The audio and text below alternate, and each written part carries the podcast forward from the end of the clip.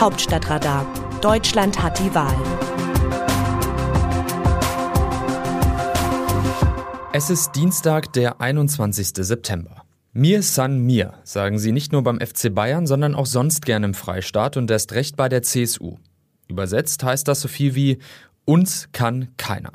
Es gibt dafür in diesen Tagen mannigfaltige Beweise, nur richtig erheiternd sind sie nicht.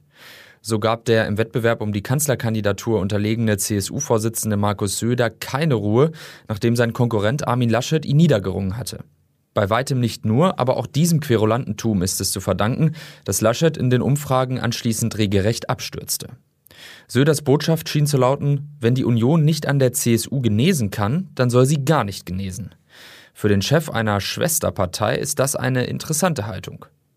Bemerkenswert war ferner, dass Söder seinen Parteifreund und Bundesverkehrsminister Andreas Scheuer unlängst auf dem CSU-Parteitag mit den Worten lobte, dieser habe viel Geld nach Bayern umgeleitet. Zwar ist Scheuer qua Amtseid dem Wohle des ganzen deutschen Volkes verpflichtet, doch das scheint in Bayern offenkundig wurscht zu sein. Diese Sorte von Egoismus wird noch getoppt durch die Tatsache, dass die CSU es war, die eine substanzielle Reform des Wahlrechts verhinderte. Mit der Folge, dass der Bundestag von jetzt 709 auf vermutlich über 800 Abgeordnete anschwellen wird. Die Christlich-Soziale Union holt nämlich in der Regel in Bayern alle Direktmandate und gelegentlich auch noch ein paar Überhangmandate. Die entstehen, wenn eine Partei mehr Erst- als Zweitstimmen bekommt. Diese Überhangmandate müssen wiederum durch Ausgleichsmandate für andere Parteien ausgeglichen werden, sodass die Proportionen stimmen. Entsprechend wuchert das Hohe Haus munter vor sich hin, was Bundestagspräsident Wolfgang Schäuble am Wochenende zu der Bemerkung veranlasste. Mit Blick auf die Größe des nächsten Bundestages wird mir bange. Dessen Arbeitsfähigkeit sei gefährdet. Schäuble ist übrigens kein Freund der CSU und zählte deshalb zu jenen, die Laschets Kandidatur durchdrücken halfen. Er weiß wohl warum. Schließlich hat der Vorsitzende der CSU-Landesgruppe im Bundestag, Alexander Dobrindt, soeben mit Blick auf das am 26. September zu erwartende Wahlergebnis befunden, der Regierungsauftrag geht an die stärkste Fraktion im Bundestag. Für eine Regierung unter Führung einer zweitplatzierten Union fehlt mir gerade die Fantasie. Söder äußerte sich ähnlich.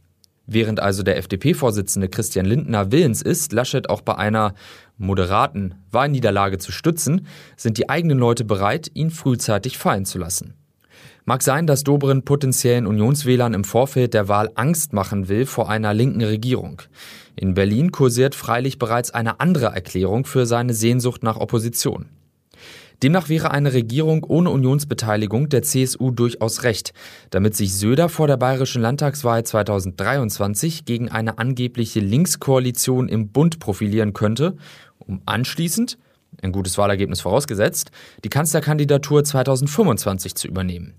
Für einen mutmaßlich schwachen Kanzler Laschet in Mithaftung genommen zu werden, liegt augenscheinlich nicht im bayerischen Interesse. Das bringt nur Ärger und keine Stimmen.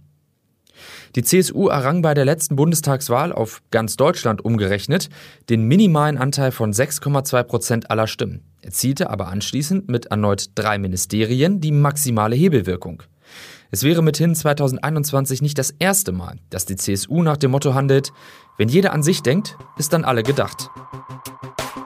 Aus dem Wörterbuch Politsprech Deutsch. Die SPD ist stark, weil sie zeigt, was sie in Wahrheit gar nicht ist. Christian Lindner, FDP-Chef. Der FDP-Vorsitzende Christian Lindner hat mit dem SPD-Spitzenkandidaten Olaf Scholz kein Problem. Das ist seit einiger Zeit offensichtlich. Es ist nicht nur so, dass die beiden in der Finanzpolitik Positionen vertreten, die leicht kompatibel sind, etwa beim Thema Schuldenbremse. Es ist auch so, dass der Sozialdemokrat dem Liberalen unentwegt Avancen macht. Man könnte auch sagen, er baggert ihn an. So sagte Scholz gerade eben erst, auf Lindner könne man sich verlassen. Für Lindner ist das heikel, denn viel lieber würde er mit dem Unionskanzlerkandidaten Armin Laschet, wie man früher sagte, gehen. Also muss er die Kluft betonen, die zwischen Scholz, der SPD-Vorsitzenden Saskia Esken und dem ehemaligen Juso-Chef Kevin Kühnert besteht. Schwierig wäre es für Lindner, wenn diese Kluft auch nach dem Wahltag nicht sichtbar würde. Denn dann müsste er wohl, vorausgesetzt das Wahlergebnis entspräche den Umfragen, mit Scholz gehen und Laschet einen Korb geben. Wie sehen andere Nationen Deutschland? Zum Wahlkampf in Deutschland schreibt eine russische Tageszeitung, Eine Woche vor der Parlamentswahl, die für den 26. September angesetzt ist, werden in Deutschland aktiv die Konfigurationen für die künftige Regierungskoalition diskutiert. Dabei ist die Frage, wen die in den Umfragen führenden Sozialdemokraten als Partner wählen.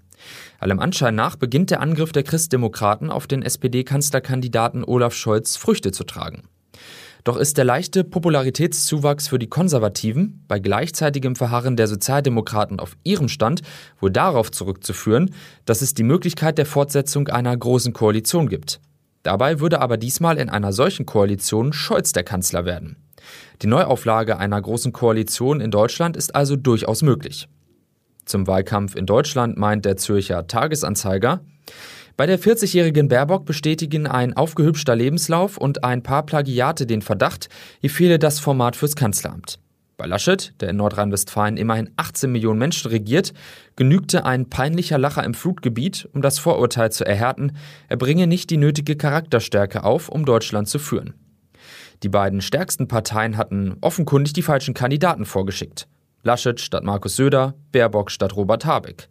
Union und Grüne orientieren sich nur an der Binnenlogik ihrer Führung und vergaßen darüber, dass der Wurm dem Fisch schmecken muss, nicht dem Fischer.